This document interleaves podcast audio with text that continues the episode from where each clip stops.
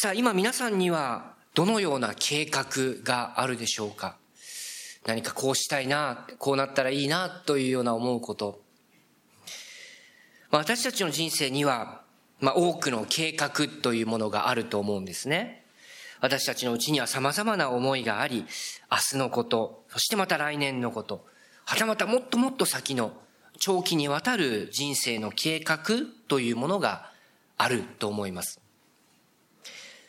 今皆さんはこれまでのご自分の人生を振り返ってみられて、自分が思い描いたその通りの人生設計、その計画通りに自分の人生を歩んでこられたでしょうかどうでしょうかね。まあ、インターネットで人生の計画とかって言ってですね、検索するとずらーっとそれこそもう山ほどいろんなページがヒットをするんです。まあ、これはライフプランとも呼ばれているそうなんですけれども、いろいろこれにもいろんな方法があってですね、非常に面白いなと思っていろんなページを眺めておりました。まあ、そこで紹介されていたことを一部ご紹介しますと、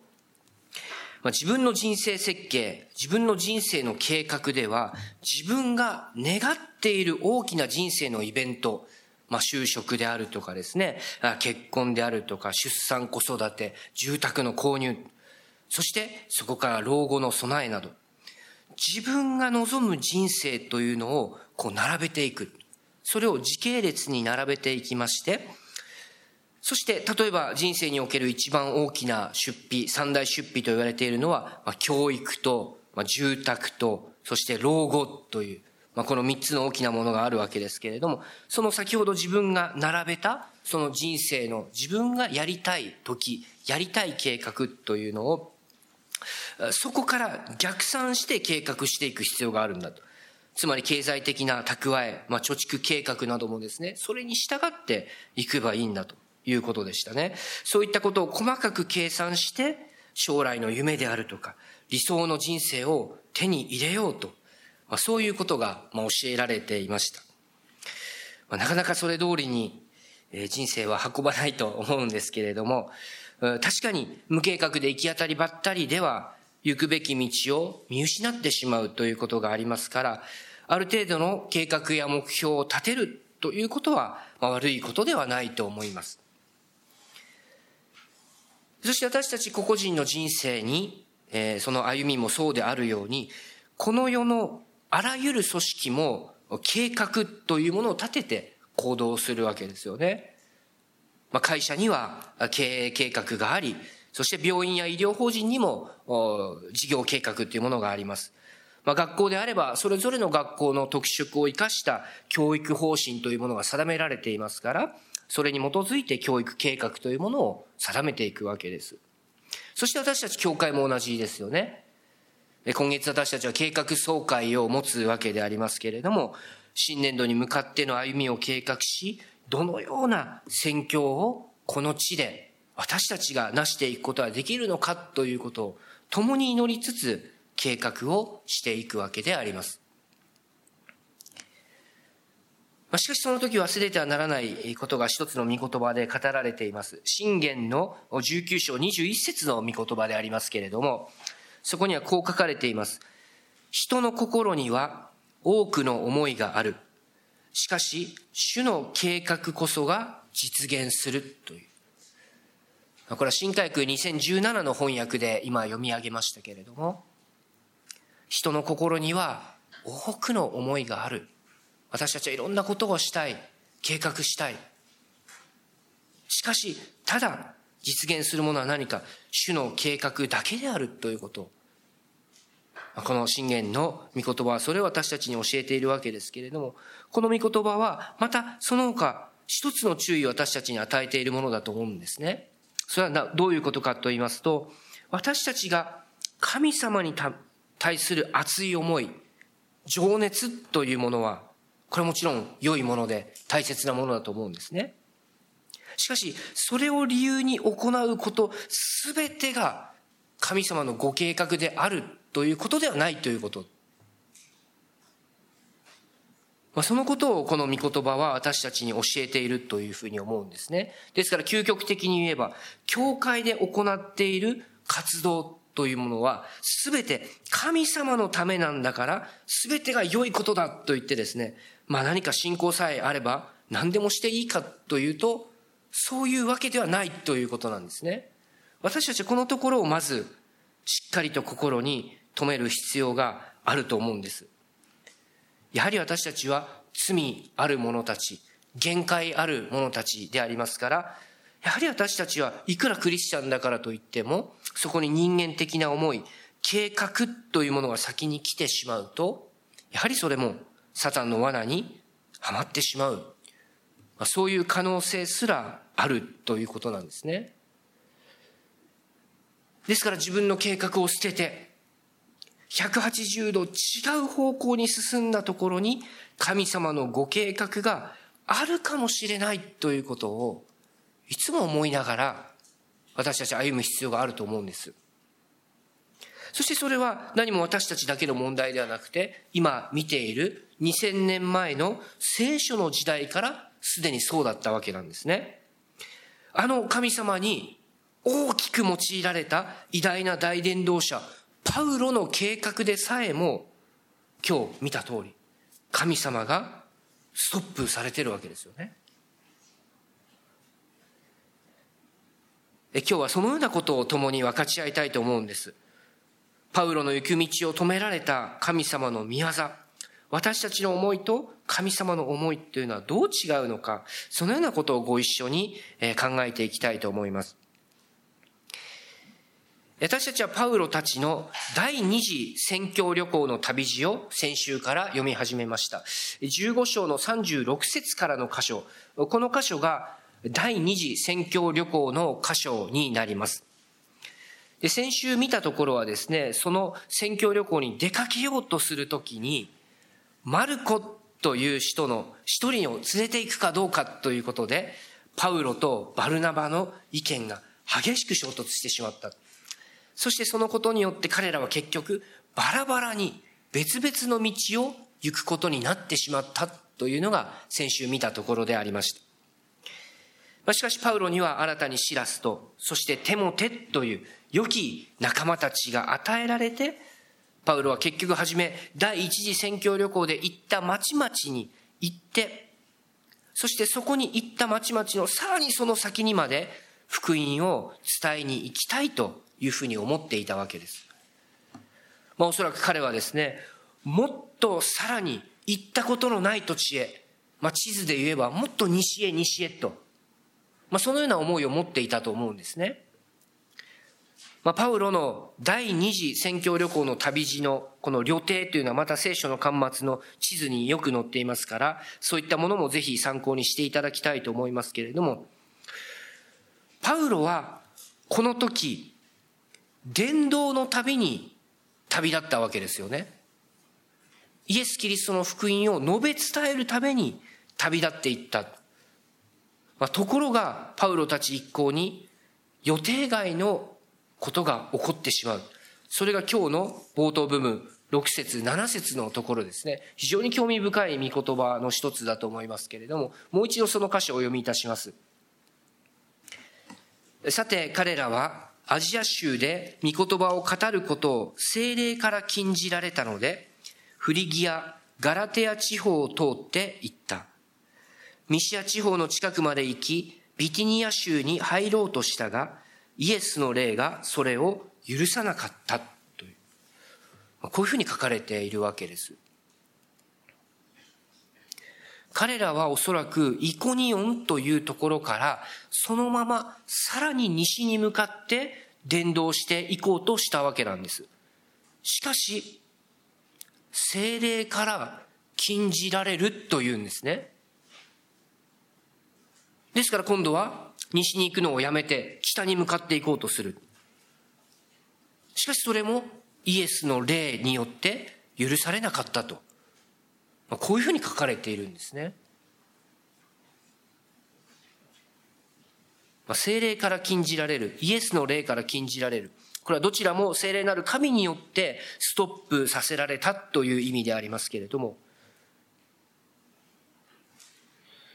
繰り返しになりますけれども、彼らは何か悪いことを企んでいて、それを神様からストップさせられたわけではないですよね。彼ら何をするために旅をしていたのか。伝道するために旅をしていたわけです。そして実際に第一次の宣教旅行では、本当に多くの実りがあったわけですよね。そして今回も、もちろん最初はマルコをめぐってバルナバと喧嘩してしまうというトラブルがありましたけれども、しかしまた彼はシラスとテモテという良き仲間が与えられて、さあ、これからまたイエス様を述べ伝えに行こうと。そのようにして一生懸命祈りのうちに計画された旅だったはずです。きっと彼らは一緒に地図を見ながら、地図を広げながら、どこにまだイエス・キリストの福音が届いてないだろうか。では今回はこの地方に行ってみよう。まあ、そういうことを決意して意気揚々と出発していったんではないかと思うんです。ところが先ほど見た通り、一度だけではない、二度までも、聖霊なる神からストップがかけられてしまうわけです。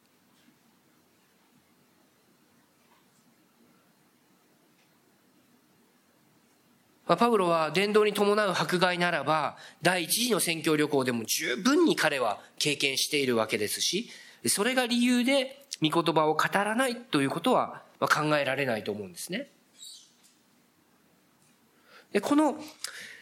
6節7節にある御言葉を語ることを精霊から禁じられた。イエスの霊がそれを許さなかったという、この2つの言葉が何を意味しているのか。まあ、それこそ、これ非常に神学的にも議論の大きなところでもあります。いろいろ昔から論じられてきていました。で、一つ挙げられているのは、多くの人はここでパウロが病気になったことではないかというふうに考える人もいらっしゃいます。これはガラテアの信徒への手紙の4章13節から14節には次のようなことが書かれています。知っての通り、この前私は体が弱くなったことがきっかけであなた方に福音を告げ知らせました。そして私の身にはあなた方にとって試練ともなるようなことがあったのに、蔑んだり、意味嫌ったりせず、かえって私を神の使いであるかのように、またキリストイエスででもあるかのように受け入れてくれました。とまあ、こういうふうにパウロ自身が書き記しています。まあ、ここでパウロがガラテアの教会に福音を伝えるきっかけとなったっていうことが、体が弱くなったことがきっかけでって書いてあるんですね。つまりパウロの、パウロが何らかのきっかけで体調を崩したと考えることができます。病気になったということですね。まあ、もちろんこのガラテヤの手紙の宛先ということについてもいろいろまたこれも議論があるわけなんですけれども、ガラテヤの信徒への手紙が、この第二次宣教旅行の途中に建てられた教会に当てたものだということも考えられていますから、もしそうだとするんであれば、この記述が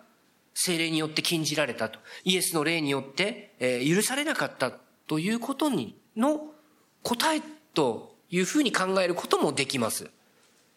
ですから今から行こうとしたのに、パウロは病を患ってしまったんだ。それをパウロは神からのストップをかけられたというふうに解釈したんでしょう。でも、それも本当のところはわかりません。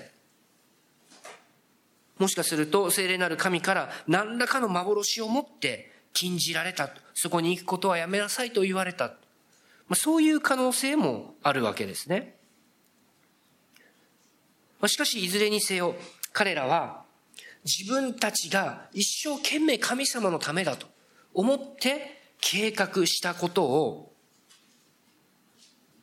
その道を断念せざるを得なかった。まあ、これは事実としてあるわけです。ねだから彼らは挫折したわけなんですね。途中で行こう。やろうと思っていた計画がうまくいかなかったわけです。で、彼らは結局自分たちが考えてもいなかった、行きたいとも思っていなかったトロアスという町に行き着いたと、そこにそこには記されています。まあ、その場所はどこかというと、まあ、小アジア地方でいうところの一番西の端っこなんですね。まあ、エーゲ海という海を挟んでギリシャに面している場所でありますけれども、まあですから前はもう海なわけですね。そして後ろはもう精霊によって禁じられた場所。もうどこにも行くことができない。まあ、これから一体どう進んでいけばよいのか、彼らは途方に暮れたと思うんですね。一生懸命計画していた道です。それを閉ざされる。しかも一度ならず二度までも閉ざされてしまう。もしかしたら一回もアンティオキアに帰ろうかという、そういう思いを抱いていたかもしれないですよね。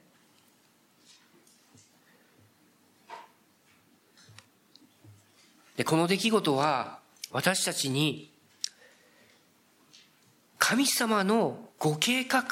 というものを深く考えさせられるものだと思うんです。これは神様の御心にかなっているだろうか神様のご計画のうちに入っているだろうかと。いや、きっとそうだ。きっとこれは神様の御心にかなっているに違いないと。そう信じて考え始めて、そして行動した。そのことでさえも失敗すること、挫折することがあるということなんですね。理由はわかりませんけれども、ただ一言、それは神様のご計画ではなかった。まあ、それしか言うことができないのかもしれません。でもその時、なんで神様は、その全能の力を持って、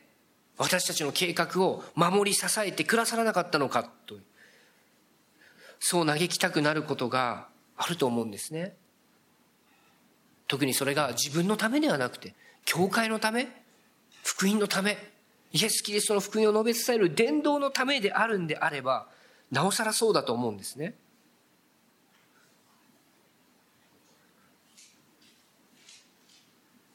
だからこそ私たちは祈りつつ計画を立てる。しかし思うようにことが進まない。これ大変辛いことだと思うんですね。神様のために一生懸命やってるのに、どうしてうまくいかないんで、ううまくいかないのだろうかと。確かに、アジア州の人々にも、ビティニア州の人々にも、福音は伝えられなければならなかった。しかしそれが今ではなかった。そしてパウロたちによってではなかったということなのかもしれません。そして神様にはこの時、この人によってという神様のご計画がある。そして今、あなたには別のなすべきことがあるということです。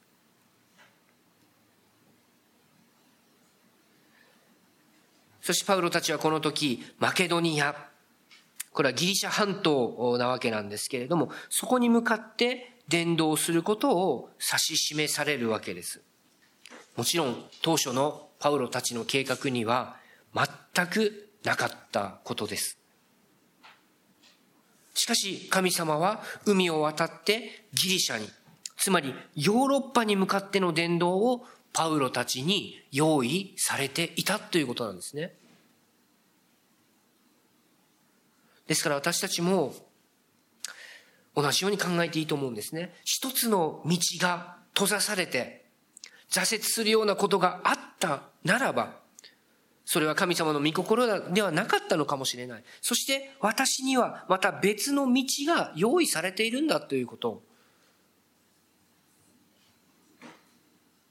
ぜひそのことを考えていただきたいと思うんですね。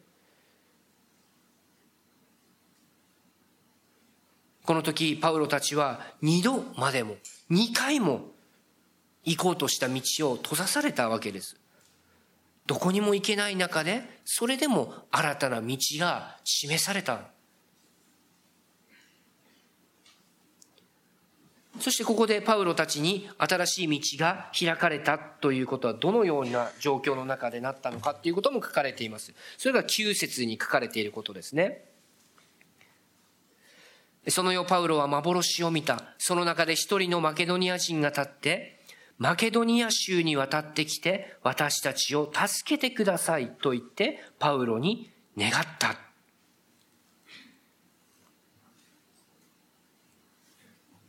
こういう不思議な出来事、まあ、幻、夢のようなものを彼は見たわけです。まあ、ここでですね、まあ、一人のマケドニア人がという、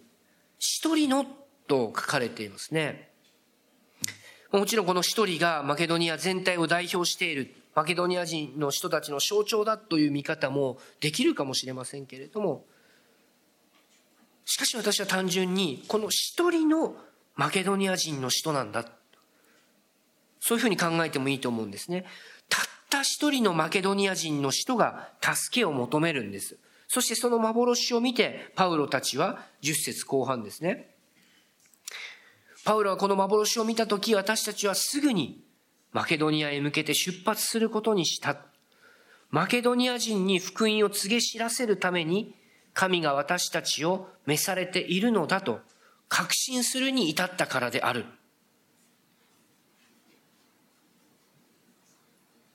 まあ、このように彼らは判断しました。たった一人です。たった一人の人を、その一人の助けを求める幻に、パウロたちは神様のご計画、それを見たわけなんですね。もう大勢のですね、もう100人も1000人も何万人もいるような人々の幻を見たわけではなかった。たった一人の助けてくださいというその小さな小さな声だったかもしれませんけれども、その幻を彼は受け取ったわけですね。まあ、これは非常に大切な事柄だと思います。私たちの心もこのように一人の助けを求める声を聞いたとき、どのように心が動くでしょうかたった一人の人に福音を伝えたい。この人が救われてほしいという、そのような私たちのうちに思いが起こされるでしょうかたった一人の人のために私たちの歩みを変えることができるでしょうか私たちはこの一人の人の救いというものに対して、もっともっと熱心になる必要があると思うんです。たった一人の救いのために、私たちは召されている。そのようなことを思わされるわけなんですね。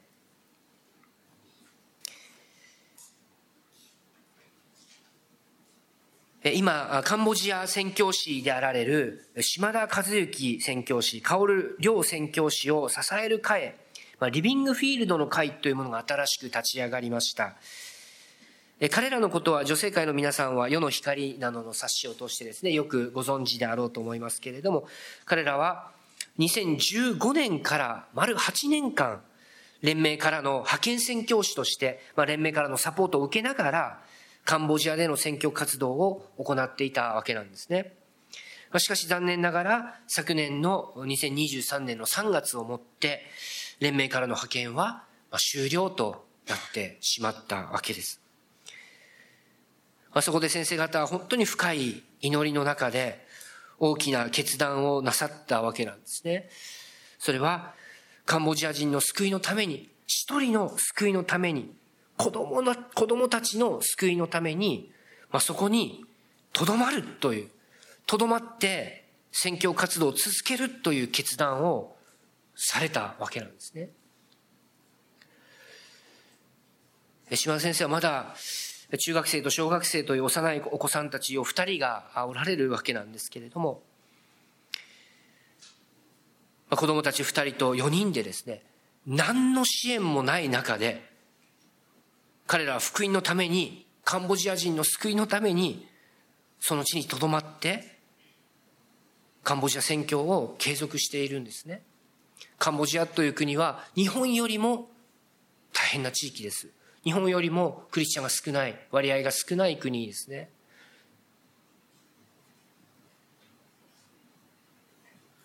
ですからそのように今もなお一人の救いの人のために心が動かされて歩んでおられる方々もいる。特に島田先生ご家族を覚えて皆さんも共に祈っていただきたいと思いますけれども私たちもその情熱を一人の救いのためにもっと敏感に思いを向けていきたいと思うわけです。パウロたちはこの一人の、たった一人のマケドニア人の助けを求める幻を本気で受け取ったんだと思うんですね。そしてそれを見て、マケドニア人に、人たちに福音を告げ知らせるために神様が私たちを召してくださっているんだと確信するに至ったわけです。そして実際に彼らは海を渡ってマケドニアに向かって出発していったわけです。それが11節以降のところに書かれていますね。船に乗って彼ら島を渡って出発していく。最初トロアスというところから船出をしまして、結局最後12節に書いてあるのは、ローマの植民都市であったフィリピというところまで入っていったということですね。で、これは非常に歴史的な第一歩となったんです。このパウロの第2回目の宣教旅行の最も注目すべき特徴っていうのがまさにこの場所なんですね。それはなぜ、何かっていうと、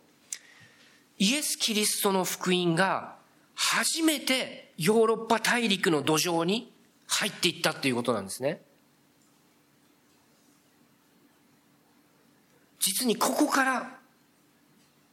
福音のヨーロッパへの一歩っていうものが刻まれていく。ですから歴史的な一歩だと言ってもいいと思うんですね。そしてその一番最初の実りが、ここにいたリディアという婦人。そしてまたその家族も全員救われるという出来事。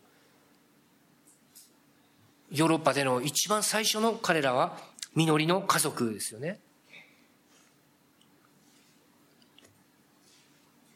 そして、この歴史的な一歩はその後どうなっていったのかっていうのをもう皆さんよくご存知ですよね。もう歴史が証明しているわけですけれども、ヨーロッパというのは、この後もう千年以上かけまして、キリスト教社会、キリスト教文化の中心の場所となっていくわけです。ですから、その一歩というのは、この一人のマケドニア人の助けを求める幻を通して、パウロたちがそれが神様の御心だと。これが神様のご計画なんだということを聞き取ったところから始まっていった。しかももっと言えばですね、このようなヨーロッパへ御言葉が伝えられていく。そしてそこがもう何千年にもわたってキリスト教の中心地になっていくという、その驚くべき宮座がどのような原因で始まったのか。それはパウロたち自ら計画していたことが2回も止められる。ストップさせられたがゆえに行われた宮業だということなんですね。本当素晴らしいことだと思います。自らの計画を捨てて違う方向に向かったがゆえに起こされたことであるということ。このことを今日しっかりと私たちは心に留めたいと思うんですね。